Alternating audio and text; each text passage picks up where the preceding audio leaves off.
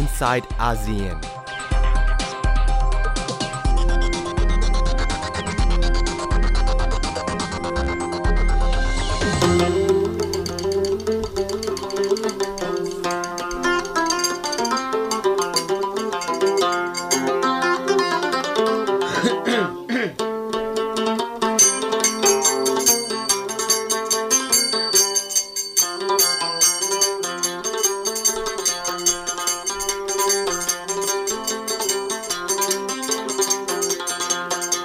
দেশটা মনোর আলমর খবর শুননি ও দেশটা মনোর আলমর হতাদ শুননি জীৱ হৈ হৈছে নলামতো লৈয়ে ত্যামাৰি জীৱ হৈ হৈছে নৰে মতো লৈয়ে ত্যামাৰি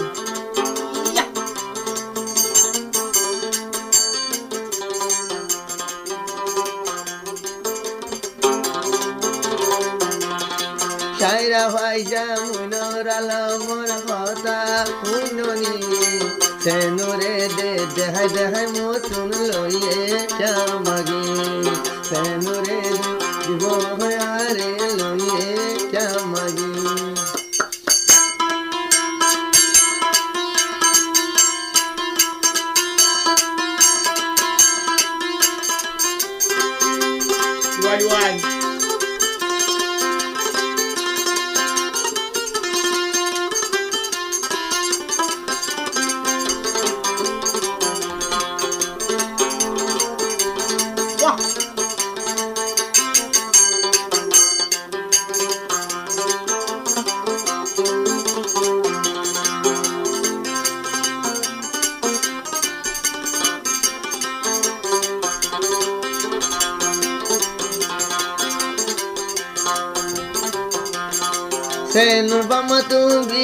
তাই তো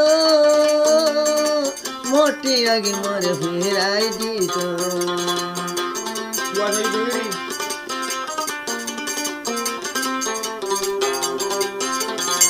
তেনুর বামা তুম দিশা তাই তো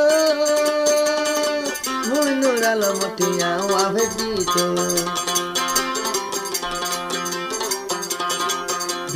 দিলেন মুনুর মোর বিশা দেন গো। করে বিষা দিলে নুনুর আলম বিষাদ নগরে সেনুরে দে জীব হয় হয় মতো শ্যামারে। সেনু আর রে জীব হয় হয় মতো ক্যা শ্যামারে। ওর হাত, ও সারা ভাজা ও দেশ মনোর আলম অবদ্ধ জাননী। হোসেনার দেহাই দেহাই দিয়ে নাজমুরি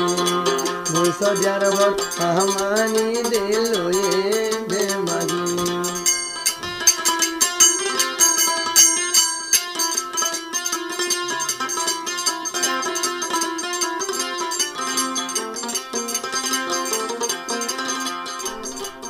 วัสดีค่ะ i n s i ซต์อาเซียนกับดิฉันนัทธาโกมลวาทินค่ะ วันนี้เริ่มต้นกันด้วยบทเพลงที่เกี่ยวข้องกับคนโรฮิงญานะคะ ซึ่งยังเป็นเรื่องที่เป็นประเด็นร่วมกันในระดับอาเซียน การประชุมสุดยอดผู้นำอาเซียนจบลงไปเมื่อสัปดาห์ที่แล้วนะคะทำกลางการจับตามองบทบาทของไทยที่จะเป็นประธานอาเซียนในปีหน้า การรับไม้ต่อ การเริ่มทำงานอย่างเป็นทางการ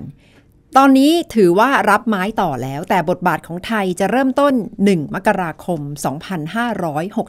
2562 และประเด็นที่ถูกจับตามองอย่างมากก็คือโรฮิงญานะคะ เพราะว่า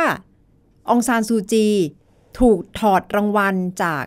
Amnesty International ในวันที่ผู้นำอาเซียน 10 ประเทศไปพบกัน ในข้อกล่าวหาที่บอกว่า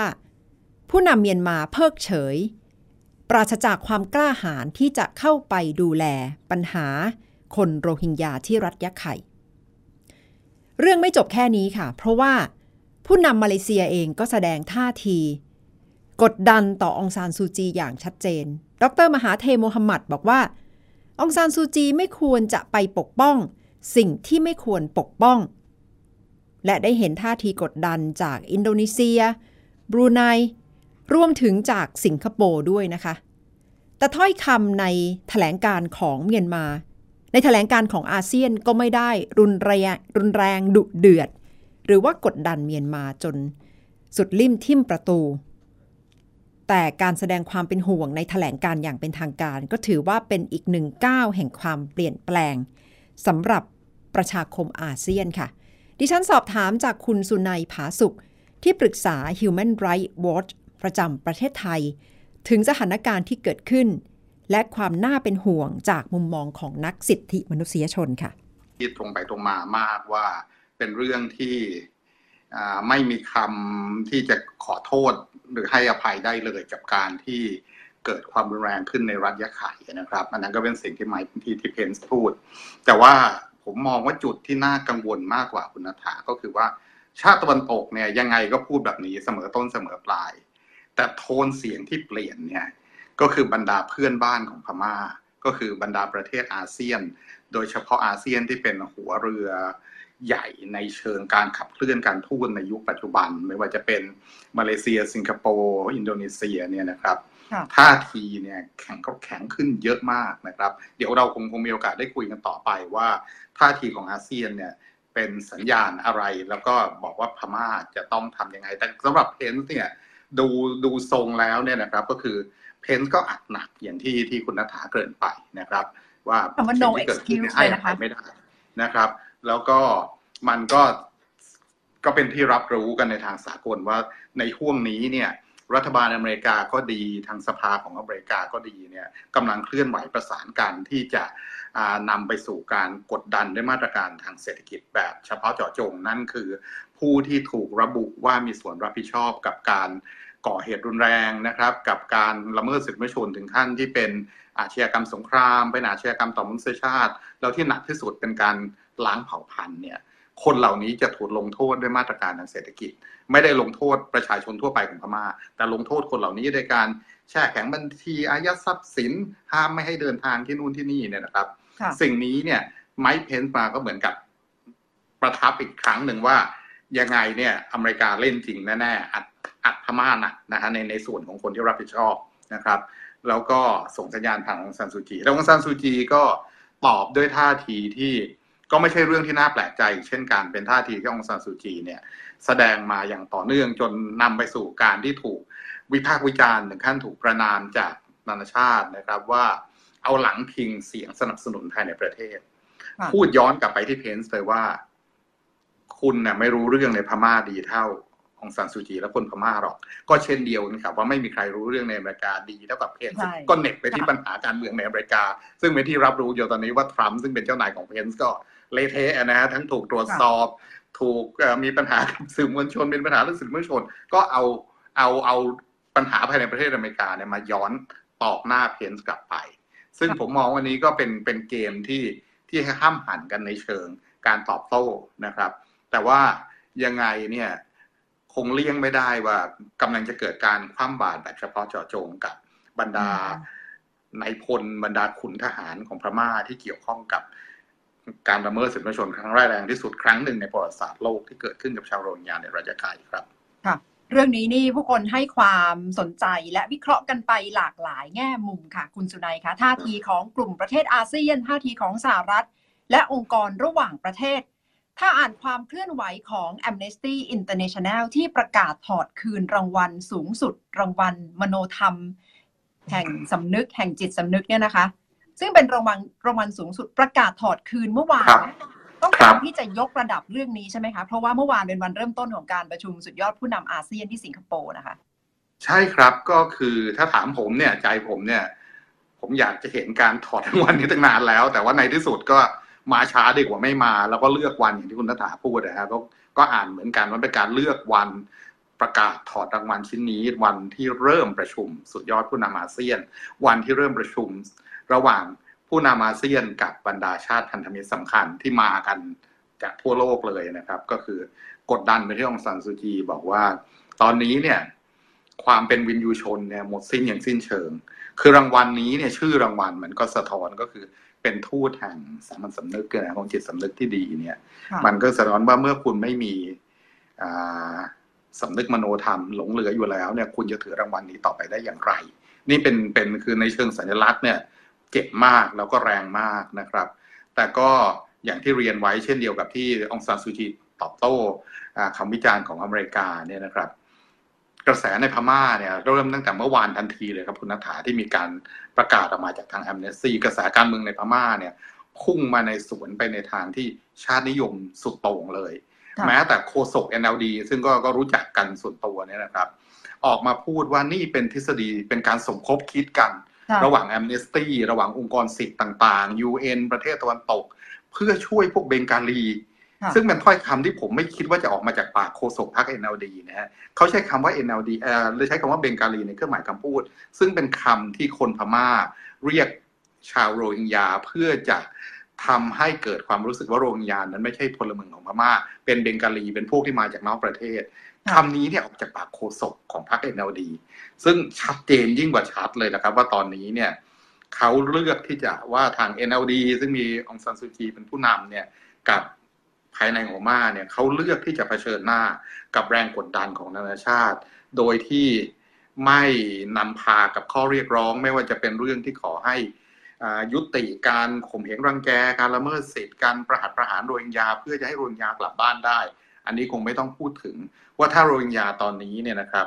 กลับมาเนี่ยก็จะอยู่ในสภาพว่าโดนเอาไปไว้ในค่ายกักกันจะไม่ได้กลับบ้านตัวเองแน่ๆการประหัตประหารก็คงไม่มีหลักประกันว่าจะยุติ การจะยอมรับให้โรฮิงญาเป็นพลเมืองก็คงไม่มีหลักประกันในเช่นกัน เพราะฉะนั้นนี่คือการเผชิญหน้า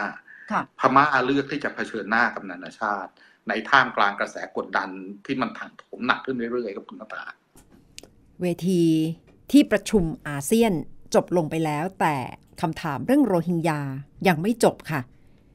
และในทางเดียวกันทางกองทัพเองก็พยายามที่จะอธิบายข้อมูลความจริง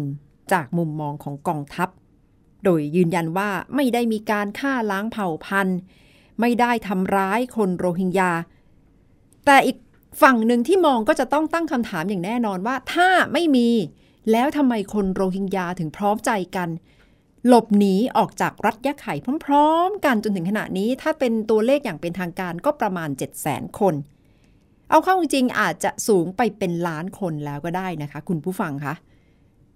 ขณะที่ทาง UN ก็พยายามร้องขอต่อกองทัพต่อรัฐบาลเมียนมาว่าอ้าวถ้าบริสุทธิ์ใจจริง ก็ต้องยอมให้ผู้สื่อข่าวเข้าไปดูสถานการณ์ในพื้นที่ ต้องยอมให้คณะทำงานของ UN เข้าไปศึกษา เข้าไปดูสถานการณ์ว่าเกิดอะไรขึ้น แต่กองทัพเมียนมาก็ไม่ยอม ระบุเหตุผลว่าเกรงว่าจะไม่ปลอดภัย แล้วก่อนหน้านี้ผู้สื่อข่าวสองคนของเมียนมา เป็นคนเมียนมาซึ่งอยู่สำนักข่าวรอยเตอร์สซึ่งมีข่าวว่าไปพบกับหลุมขนาดใหญ่สองหลุม ในที่สุดจนถึงขณะนี้ถูกสั่งจำคุกไปแล้ว ก็เท่ากับเป็นการสร้างบรรยากาศหวาดกลัวให้กับสื่อมวลชนด้วยในการทำหน้าที่ และสื่อมวลชนก็ไม่ได้รับอนุญาตให้เดินทางเข้าไปยังรัฐยะไข่ค่ะ ในสัปดาห์ที่ผ่านมากองทัพเมียนมามีตัวแทนบางคนเดินทางมาที่ประเทศไทยนะคะ และมีวิดีโอ มีภาพเพื่อที่จะมาอธิบายความจริง ในมุมมองของกองทัพเมียนมา คุณชลันทรโยธาสมุทรได้คุยกับผู้นำกองทัพเมียนมาบางคน ที่เดินทางมาไทยค่ะ พวกเราจะไม่กลับไปพาดหัวข่าวที่สื่อหลายสำนัก ใช้นำเสนอข่าวผู้ลี้ภัยชาวโรฮิงญาชุมนุมประท้วงในค่ายผู้ลี้ภัยที่บังคลาเทศ ไม่ยอมเข้าร่วมกระบวนการส่งกลับ เพราะกลัวอันตราย กระบวนการส่งผู้ลี้ภัย 2,000 คนแรกเมื่อ 15 พฤศจิกายน หยุดชะงัก เลื่อนไปต้นปีหน้า เมียนมากล่าวว่าเป็นความผิดของรัฐบาลบังคลาเทศ และหน่วยงานต่างประเทศ ที่ไม่สามารถทำตามข้อตกลงเรื่องส่งผู้ลี้ภัยกลับ ขณะที่สหประชาชาติและหน่วยงานเกี่ยวข้อง แสดงความเป็นห่วงความปลอดภัยของชาวโรฮิงญา วันอาทิตย์ที่ผ่านมาเหตุการณ์ชาวโรฮิงญาสี่คนในค่ายผู้พลัดถิ่น ถูกยิงได้รับบาดเจ็บ ตำรวจเมียนมาระบุถูกทำร้ายก่อน และเป็นการยิงขึ้นฟ้าขณะที่ข้อมูลจากผู้เห็นเหตุการณ์ชาวโรฮิงญาในเมียนมา เป็นไปในทางตรงกันข้าม เหตุการณ์ดังกล่าว ก่อให้เกิดคำถามว่าเมียนมาปลอดภัยสำหรับชาวโรฮิงญาหรือไม่ พันเอกมองมองเย คณะกรรมการเจรจาการหยุดยิงเพื่อสันติระดับประเทศ ให้สัมภาษณ์กับไทย PBS ระบุเมียนมาปลอดภัย และพร้อมรับผู้ลี้ภัยที่ได้รับการพิสูจน์สัญชาติ Some media mentioned that uh, it is not safe enough to return back to Myanmar. That is not true. How can it be? More than 300,000 of Bangladesh, Bangladesh still in the Rakhine state, safely, no problem. Nobody harmed them. What I mean to say that, no, they mentioned that it is not safe. Actually, it's not true. Maybe there's some hidden agenda behind them. Nobody knows. The Embargo has been lifted. รายงานของคณะกรรมการสืบสวนข้อเท็จจริงของสหประชาชาติเมื่อเดือนกันยายน ชี้ว่าเจ้าหน้าที่ทหารระดับสูงเมียนมา ต้องถูกสอบสวนข้อหาฆ่าล้างเผ่าพันธุ์ The mission has concluded that criminal investigation and prosecution is warranted, focusing on the top Tatmadaw generals in relation to the three categories of crimes under international law genocide, crimes against humanity, and war crimes. อดีตผู้บัญชาการทหารสูงสุดเมียนมา ให้สัมภาษณ์ปฏิเสธข้อมูลในรายงานทั้งหมด တကယ်တော့ဒီရိုဟင်ဂျာဆိုတာကျွန်တော်တို့ရဲ့တိုင်းရင်းသားမျိုးနွယ်စုတွေထဲမှာမပါပါဘူးကျွန်တော်တို့တိုင်းရင်းသားမျိုးနွယ်စုစုစုပေါင်း135မျိုး พลเอกลาเทวิน อดีตผู้บัญชาการทหารสูงสุด ระบุว่ารายงานของสหประชาชาติไม่เป็นความจริง และเมียนมาจะไม่ดำเนินคดีใด ๆ กับเจ้าหน้าที่ทหารระดับสูงในข้อหาอาชญากรรม เพราะกองทัพเมียนมามีหน้าที่ป้องกันการก่อการร้ายที่เกิดขึ้นในประเทศจากเหตุโจมตีป้อมตำรวจ และสหประชาชาติไม่มีสิทธิ์เหนืออำนาจอธิปไตยของเมียนมาต่างฝ่ายถือข้อมูลคนละชุด แต่ปฏิเสธไม่ได้ว่ามีชาวโรฮิงญาเกือบหนึ่งล้านคนไร้ที่อยู่ นับเป็นวิกฤตด้านมนุษยธรรมครั้งใหญ่ เด็กหลายคนไม่ได้รับการศึกษา และยังไม่รู้ว่าต้องใช้เวลาอีกนานเท่าไหร่ในค่ายผู้ลี้ภัย ซึ่งมีความเสี่ยงว่าสุดท้ายจะกลายเป็นรุ่นที่สาบสูญชลันทรโยธาสมุทรไทย PBS รายงาน ด้านหนึ่งก็ถกเถียงกันไปนะคะ เรื่องการเมืองฉากที่กำลังเกิดขึ้นในรัฐยะไข่แต่ โศกนาฏกรรมต่อมนุษยชาติ หรือชะตากรรมของคนโรฮิงญาได้เกิดขึ้นแล้ว และก็ไม่แน่ใจค่ะว่า จุดสิ้นสุดจะอยู่ตรงไหน และจะมีทางออกอย่างไร และก็คงปฏิเสธไม่ได้อีกเช่นกันค่ะ คุณผู้ฟังค่ะว่าเป็นปัญหาร่วมกันของประชาคมอาเซียน 650 ล้านคนนี่แหละ ว่าจะรองรับปัญหานี้อย่างไร จะค่อยๆ หาทางออกร่วมกันอย่างไร เพราะจะบอกว่าเป็นปัญหาในบ้าน ของเมียนมาอย่างเดียวก็คงจะไม่ได้ ในฐานที่ว่า คนโรฮิงญาก็เป็นประชากร มุสลิม ที่ไม่ได้รับสิทธิรับรองในแง่ความเป็นพลเมือง เพราะเกี่ยวข้องกับการเมืองกฎหมายระหว่างประเทศ เพราะฉะนั้นองค์กรด้านสิทธิมนุษยชน องค์กรระดับนานาประเทศ อย่าง UN อย่างอาเซียนก็คงจะต้องขยับตัวทำอะไรบางอย่าง เพราะมิเช่นนั้นแล้วก็จะ กลายเป็นปัญหาคาราคาซัง แล้วคนกลุ่มหนึ่งก็จะรู้สึกว่าถูกทอดทิ้งไว้ข้างหลังนะคะ ซึ่งก็คงจะเป็นสถานการณ์ที่ไม่ดีสำหรับทุกฝ่ายค่ะ พูดถึงความเป็นประชาคมอาเซียน ปีหน้าไทยก็ต้องเตรียมรับให้ดีนะคะ คุณผู้ฟังคะ 170 การประชุมหลักที่จะเกิดขึ้นในประเทศไทย มีกระทรวงการต่างประเทศเป็นเจ้าภาพหลัก นอกจากกระทรวงการต่างประเทศแล้วก็จะมีกระทรวงพัฒนาสังคมและความมั่นคงของมนุษย์ กระทรวงวัฒนธรรม กระทรวงการท่องเที่ยวและกีฬา และฝ่ายอื่นๆ ที่จะต้องเข้ามาร่วมแรงร่วมใจกัน พยายามให้การประชุม เดินหน้าไปได้ด้วยดี อีกหนึ่งปีเต็มข้างหน้าค่ะ ขณะที่การเลือกตั้งของไทย ขณะนี้ก็กำลังถูกจับตามองว่าจะเกิดขึ้นในเดือนกุมภาพันธ์ ปีหน้าหรือไม่ รายงานที่ระบุว่านายกรัฐมนตรีขอเลื่อนการประชุมสุดยอดผู้นำไปเป็นช่วงเดือนมิถุนายน ก็อาจจะเป็นสัญญาณรองรับได้ชัดเจนนะคะว่า คาดว่าการเลือกตั้งจะเกิดขึ้นในเดือนกุมภาพันธ์ หลังจากนั้นก็จะรับรอง รัฐบาลใหม่ รับรองเสร็จก็จะเดินหน้าเป็นประธาน จัดงานประชุมอาเซียนได้อย่างสมภาคภูมิ สมศักดิ์ศรีความเป็นผู้นำที่มาจากการเลือกตั้ง ก็แสดงว่ามีความเกี่ยวข้องกันละค่ะ ทั้งการเมืองภายในประเทศ การเมืองระหว่างประเทศ และบทบาทความเป็นผู้นำของไทยในระดับอาเซียน ดิฉันได้สอบถามเรื่องนี้จากท่านอธิบดีกรมสารนิเทศ และโฆษกกระทรวงการต่างประเทศนะคะ สอบถามว่าที่ผ่านมาไทยเองก็เคยได้รับการยอมรับว่าเป็นผู้นำของอาเซียน เป็นประเทศที่ให้กำเนิดอาเซียน แต่ทำไมช่วงหลังนโยบายการทูตของไทยดูไม่แข็งแกร่งไม่มีบทบาทนำเหมือนเมื่อก่อน ท่านอธิบดีกรมสารนิเทศก็บอกว่าจริง ๆ แล้ว ไทยก็ยังมีบทบาทสำคัญ แต่ทุกวันนี้ บริบทการเมืองของโลกเปลี่ยนไปเยอะ คงไม่สามารถมีใครที่จะขึ้นมาเป็นผู้นำได้อย่างชัดเจน แต่ว่าจะต้องใช้กลยุทธ์ ในแง่ของการทำงานร่วมกับประเทศอื่นทำงานกันเป็นภาคี เพราะว่าโลกมีความหลากหลาย มีความซับซ้อนมากยิ่งขึ้น เพราะฉะนั้นอย่าไปคาดหวังว่าใครจะเป็นผู้นำประเทศเดียวโดดๆ แต่โจทย์สำคัญก็คือ จะขึ้นมาเป็นประเทศที่มีสะพานเชื่อมกับทุกประเทศได้อย่างไร เพื่อทำให้บทบาทตรงนี้ ได้เห็นความเป็นผู้นำของไทยท่ามกลาง ความซับซ้อนที่เกิดขึ้นนะคะ โจทย์ใหญ่ละค่ะ ที่จะเกิดขึ้นในปีหน้า อีกด้านหนึ่งก็ปฏิเสธไม่ได้นะคะว่า ประชากร 650 ล้านคนในอาเซียนเนี่ยถือว่าเป็นกลุ่มประชากรสำคัญ ที่มีกำลังซื้อหลัก และก็จะเป็นกลุ่มที่ยังเติบโตได้ดี และก็น่าจะช่วยผลักดันให้ GDP ของไทยเติบโตได้ในระดับสำคัญด้วยนะคะ เพราะฉะนั้น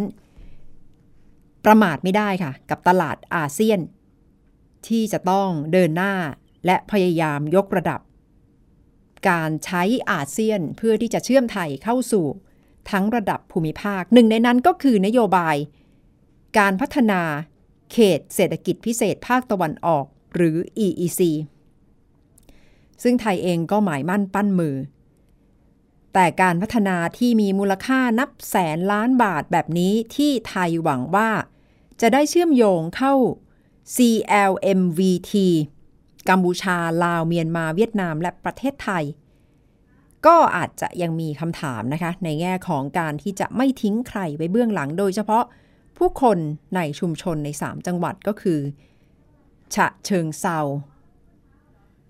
ระยอง และประเทศและจังหวัดจันทบุรีนะคะ ซึ่ง ขออภัยค่ะ ระยองชนบุรี ฉะเชิงเซาสามจังหวัดนำร่องของ EEC ว่ารัฐบาลจะดูแล ประชากรในระดับ 3 จังหวัดนี้อย่างไร เพื่อส่งเสริมให้ได้รับโอกาสมากที่สุดจากโครงการ EEC โจทย์ใหญ่ที่กำลังจะเกิดขึ้นนะคะ ทั้งในแง่ของความเป็นประชาคมอาเซียน ประชาคมเศรษฐกิจอาเซียน และความเป็นสะพานเชื่อมของไทย เพื่อที่จะดูแลผลประโยชน์ในระดับอาเซียนให้ได้มากที่สุด และการดูแลปัญหาโรฮิงญา ทะเลจีนใต้ คาบสมุทรเกาหลีก็จะยังเป็นประเด็นที่เวทีอาเซียนยังต้องคุยกันต่อสัปดาห์ในปีหน้าในประเทศไทยค่ะ ทั้งหมดคือ i n s i ซต์อาเซียนสำหรับวันนี้ค่ะ คุณผู้ฟังคะและเราจะลากันไปด้วยเพลง ชาติอาเซียนค่ะ สำหรับวันนี้ดิฉันนัฐธาโกโมลวาทิน สวัสดีค่ะ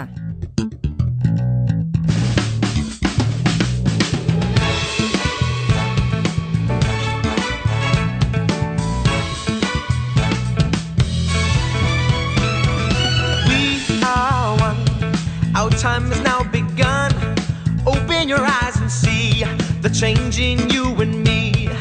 Now, as one, living under the sun,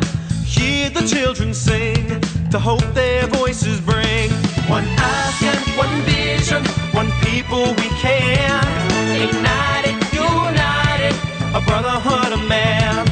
One voice, one rhythm, in harmony we sing.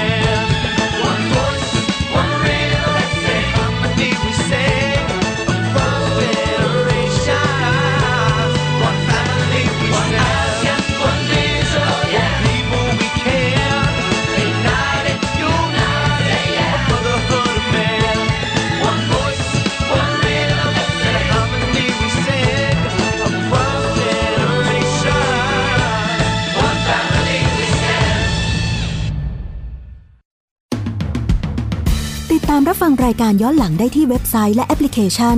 ไทย PBS Radio ไทย PBS Radio วิทยุข่าวสารสาระ เพื่อสาธารณะและสังคม